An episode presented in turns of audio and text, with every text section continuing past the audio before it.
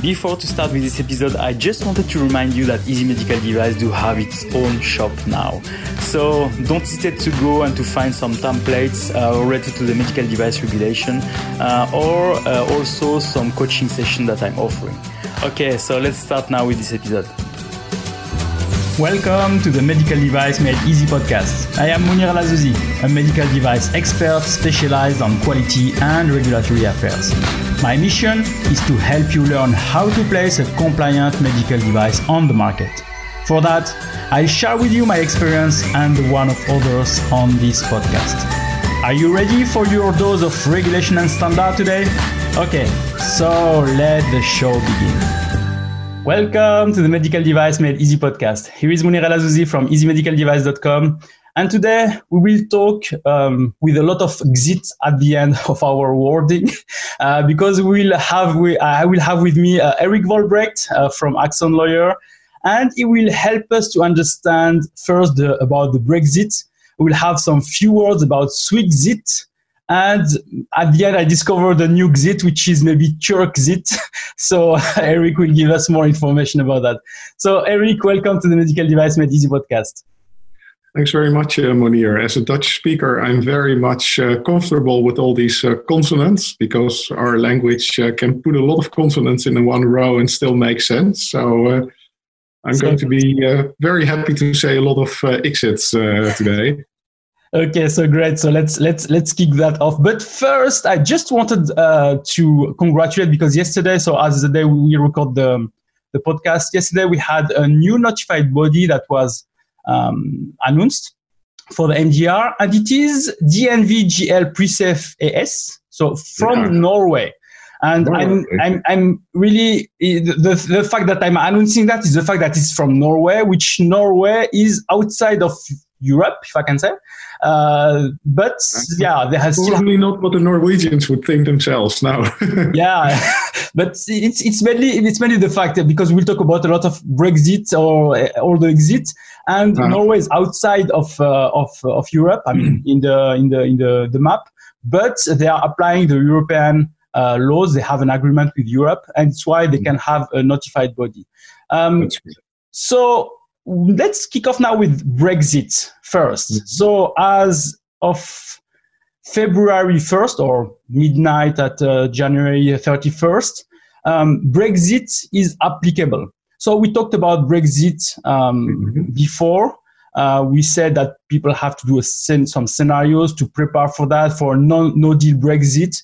So yep. um, they have to find an authorized representative, they have to find an importer, they have to be ready for the catastrophe. So we are now um, beginning of February.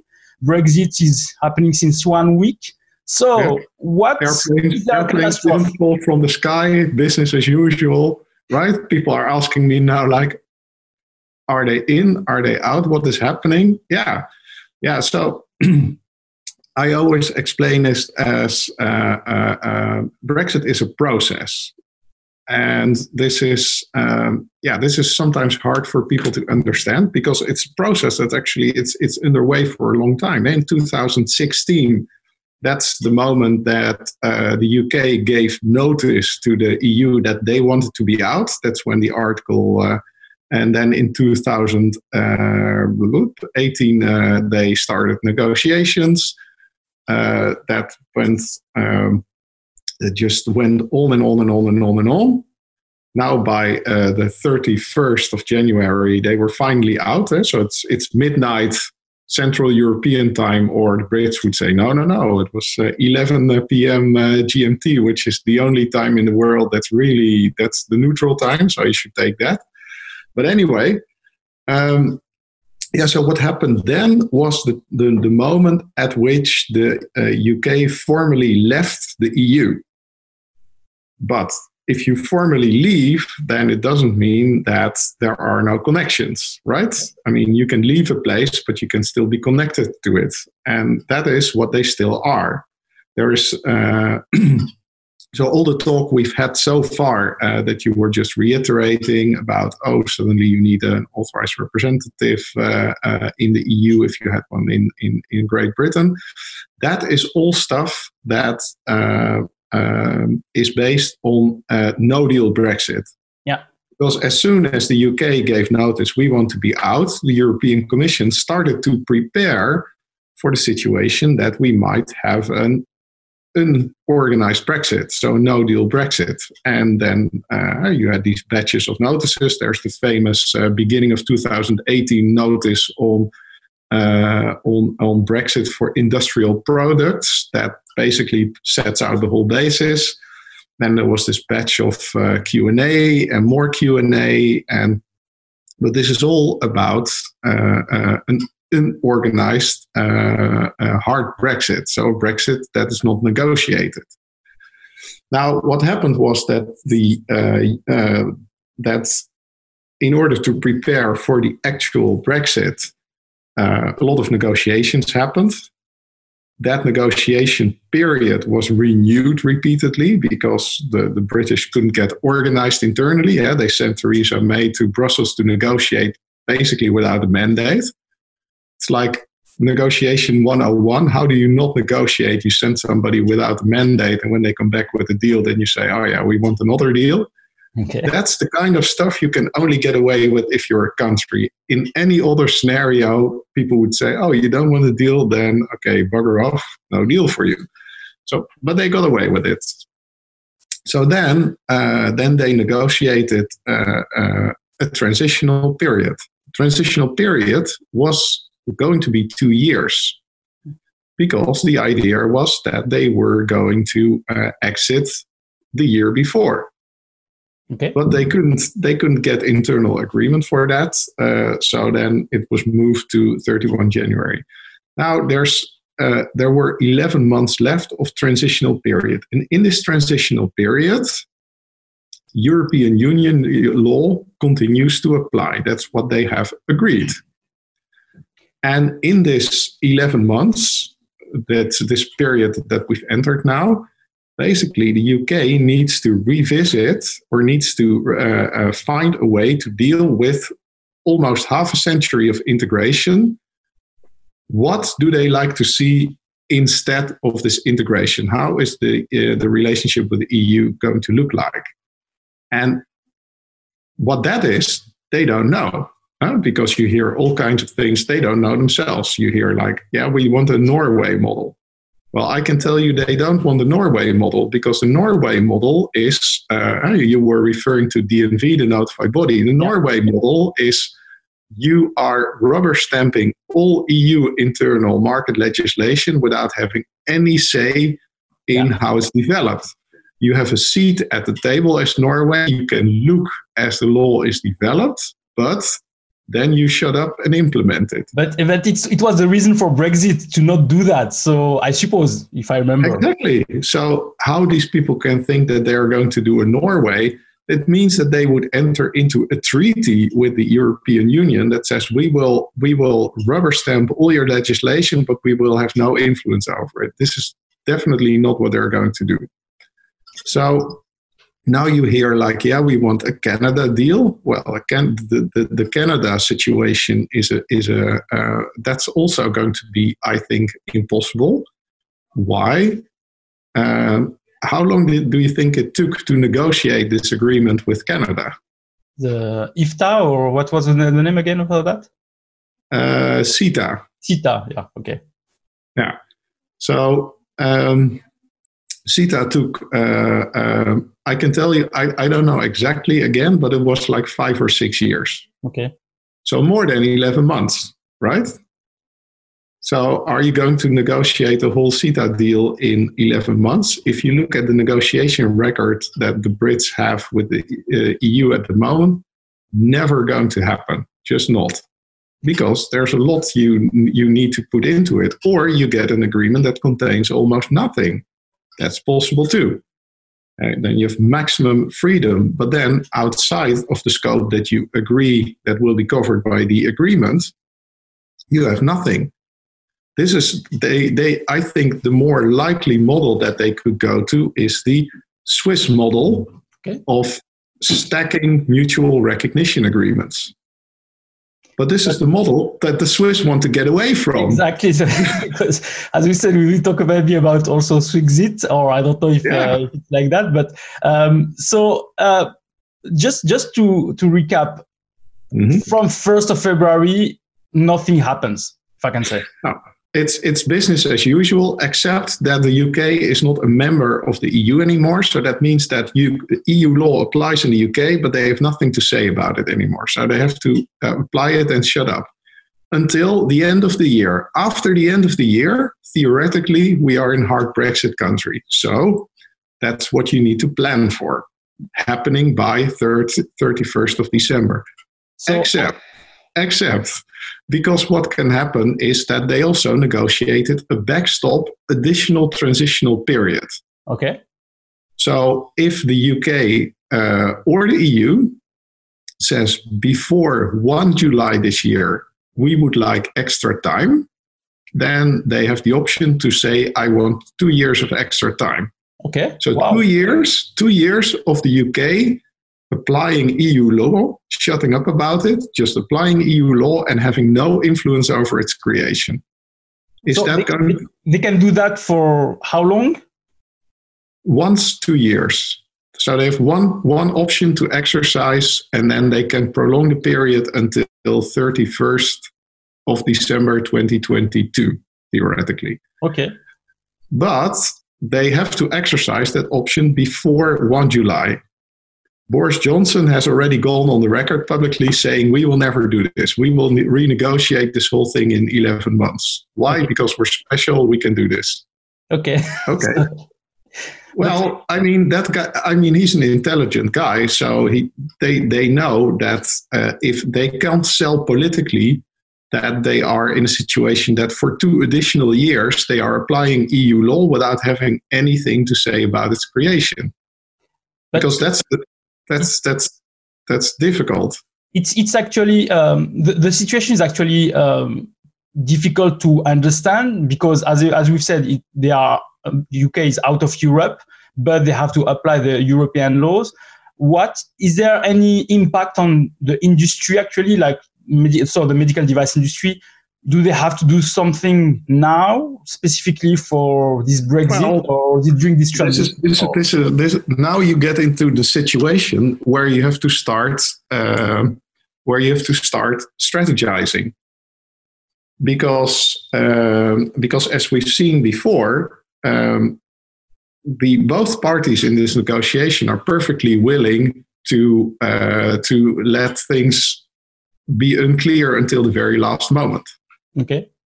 So um, basically, as, as a company, you should be prepared for the scenario that after 31 December this year, European Union law doesn't apply anymore in the UK, and that means that uh, the UK is not union with a capital U for the purpose of the um, MDR anymore because that's something I always have to explain to people that the MDR does not apply in the European Union.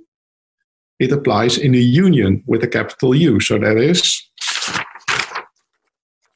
here you go. That is this this space. So Eric is showing line now.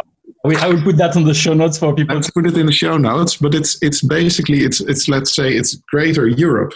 So okay. it's the European Union and their friends that have agreed to also apply European uh, law one way or the other. So it's basically it's the European Union plus Norway, Liechtenstein, Iceland, Turkey, and possibly after 31 December the UK. Okay. Because it is possible that the highly unlikely thing happens that uh, it is possible to negotiate an agreement with the with the British uh, people uh, in 11 months, and that might enter into force on the 1st of January. That provides for a new uh, uh, relationship with the EU, like a sort of CETA treaty. I would say it's unlikely if you if you ask the European negotiator uh, Michel uh, Barnier. Yeah. He has gone on the record and said, "We think this is extremely unlikely that this will work." Of course, that's also strategy on their part, because uh, because what everybody always forgets, and that's also one of the big pickles that Switzerland has with the EU, is that the EU does uh, they uh, i mean the eu is totally shit at power politics uh, through army because the eu doesn't have an army.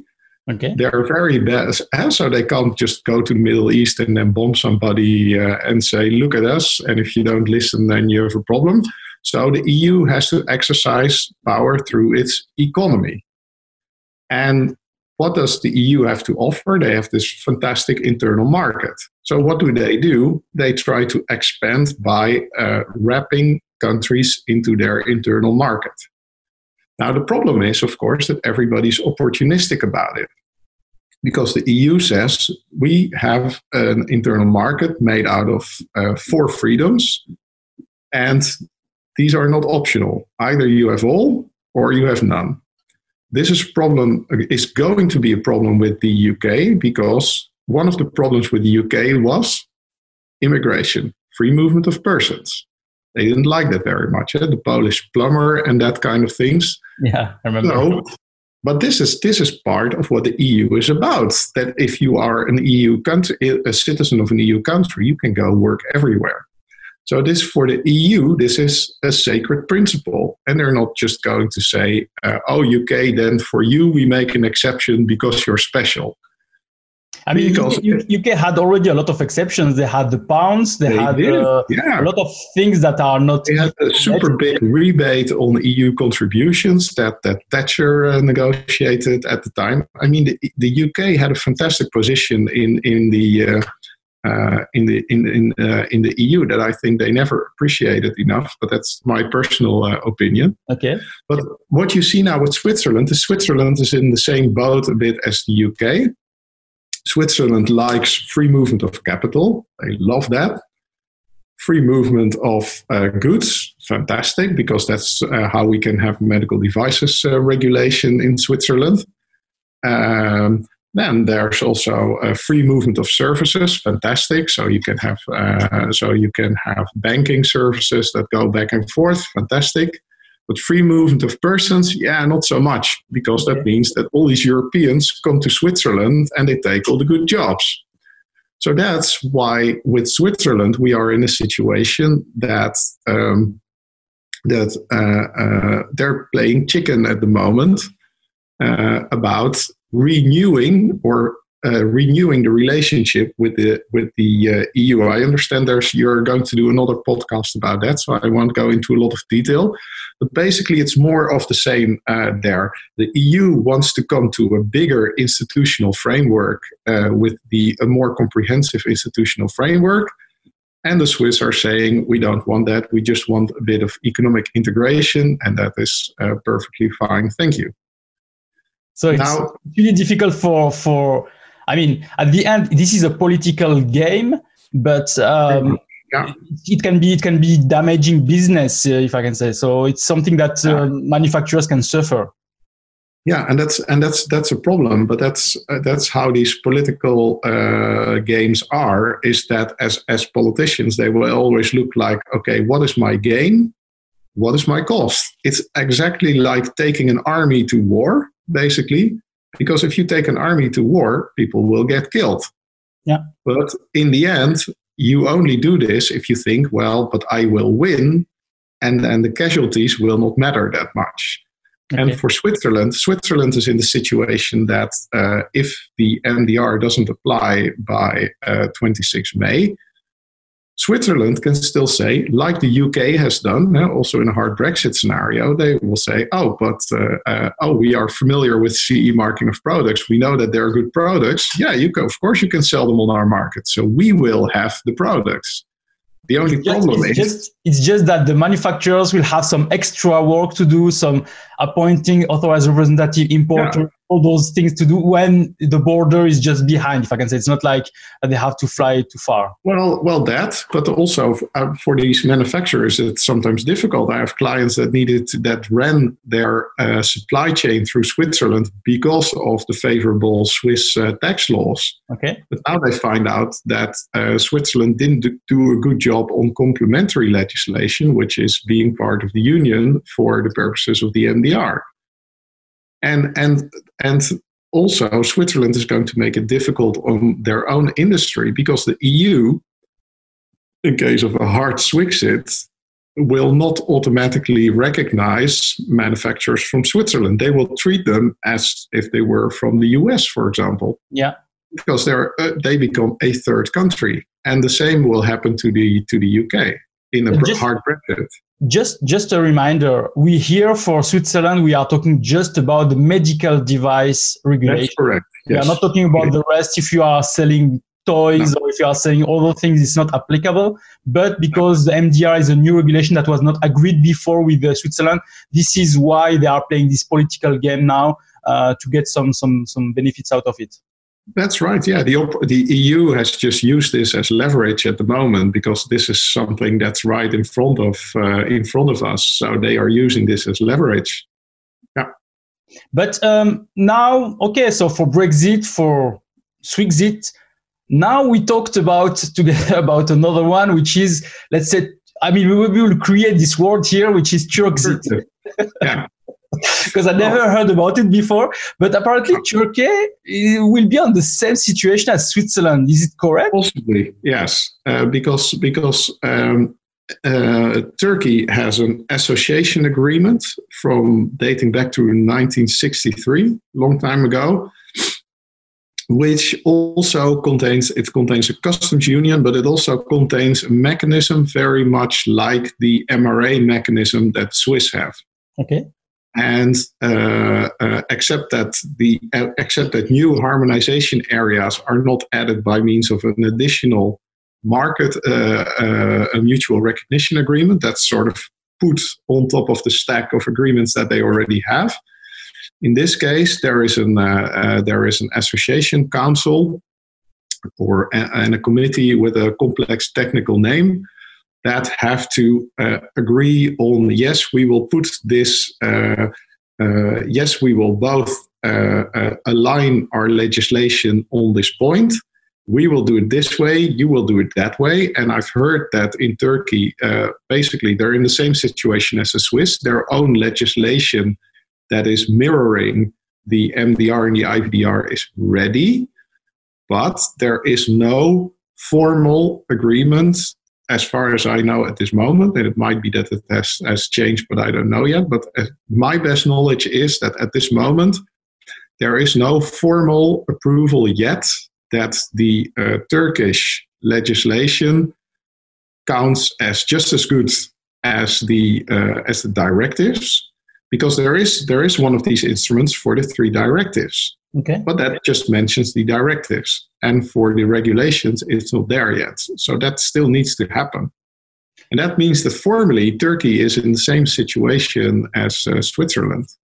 So, um, so yeah, if in the audience there is some people that are from Turkey and knows more about uh, maybe a Turkzit, so I would be curious. Yeah, yeah, I, am also curious to hear about it if there is really something that can happen or not, and um, if there is more information to provide to uh, to the to the audience and to the manufacturers on in Turkey also maybe on what can be the impact of this uh, this kind of um, of situation. I think yeah, because I, I found it very very difficult to get information on it, and the process, uh, the the political process is a lot less transparent. I can tell you than the Swiss uh, uh than the Swiss uh, political process. So any anybody that has any news, I would say on this, uh, that would be really really welcome. Yeah, so don't hesitate to contact me. To contact me for that. Um, so Eric, um, I think we made uh, uh we covered really a, uh, a lot of things here.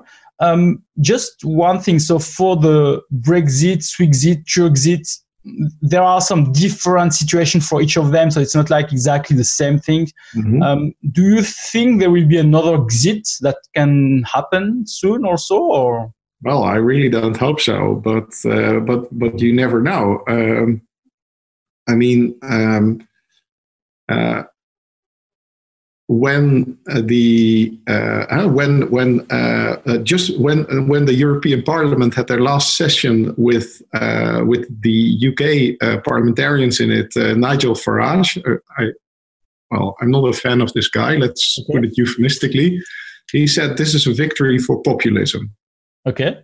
And I think, although I'm like I said, I'm completely not a fan of this guy. I think he was spot on with that statement.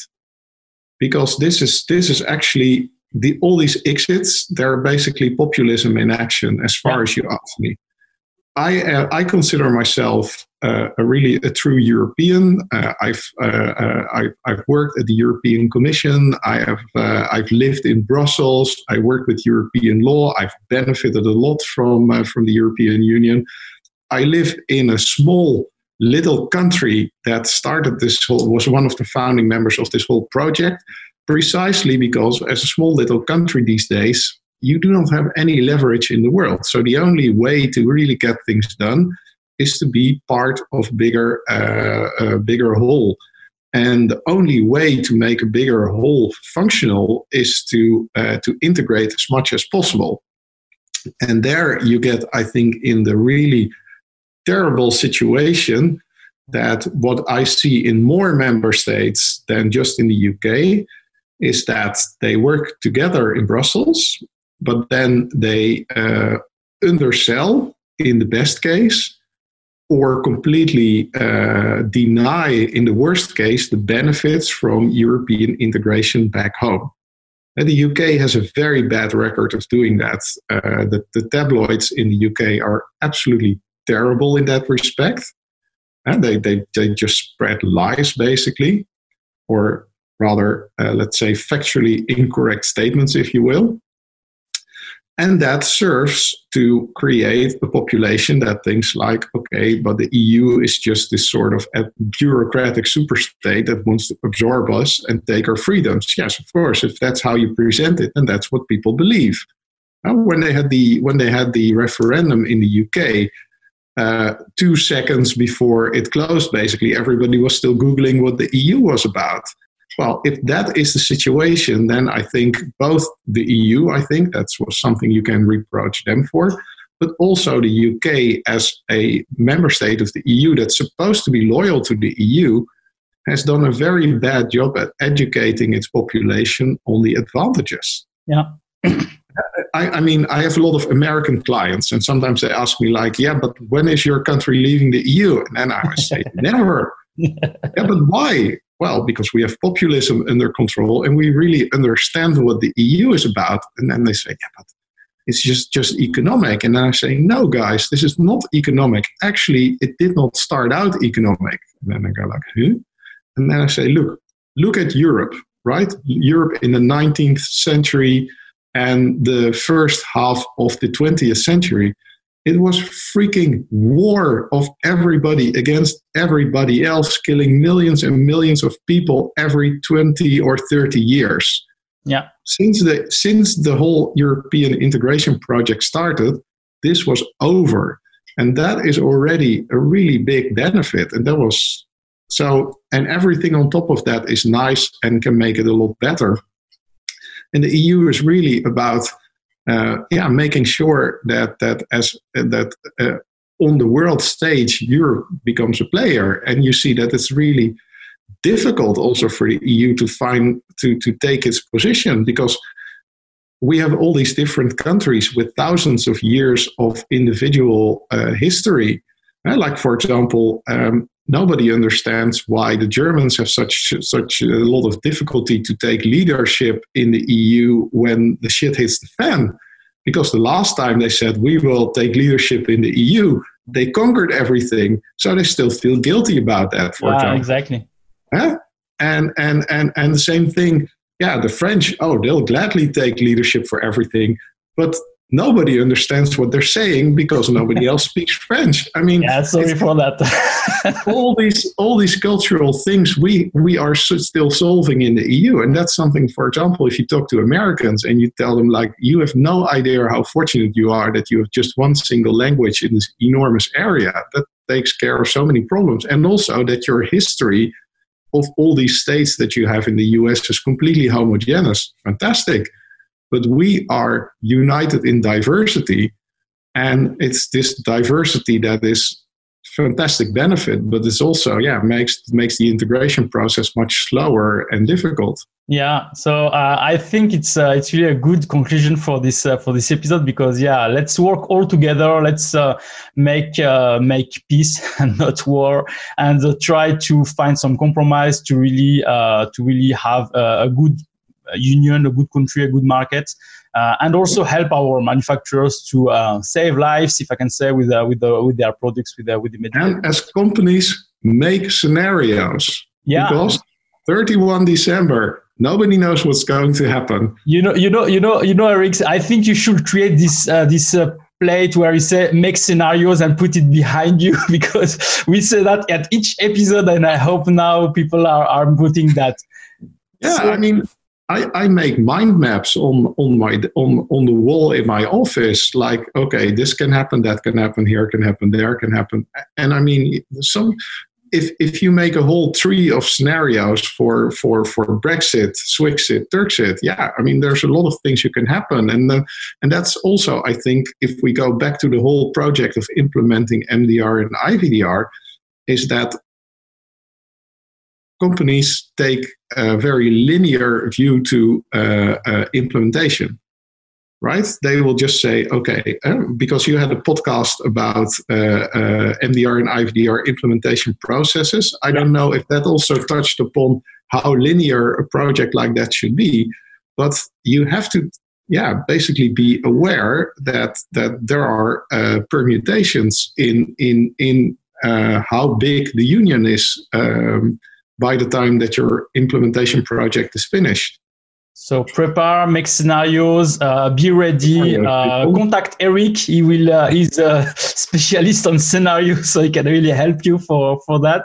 And I think yeah, people or manufacturers will be then ready for any of these uh, things and get ahead of competition also because it's also competition. The, the the market, the business is also competition. So you have to know what is happening uh, so that you can know exactly what are the the risks and what are the benefits for you. Okay, Erik. So um, I think we really helped a lot here to really understand the situation between all the different countries and what uh, people have to do or uh, to think about or to see um, to be prepared of. Um, so thank you for that. Uh, as you mentioned, uh, so last week we had uh, an episode about um, Swixit. So if you want to go and look at it again specifically, uh, with Ronald Boumans uh, from Emergo. Uh, so go and check that. Uh, so and I hope there will be no other exit in future that we'll have to talk about. but we will continue with Erik to follow up with the Brexit and what is happening and if there is something about Turkey also. so please let let us know. Okay, Erik. So thank you for your help and I wish you a nice day. You're welcome. Take care. Bye. Bye.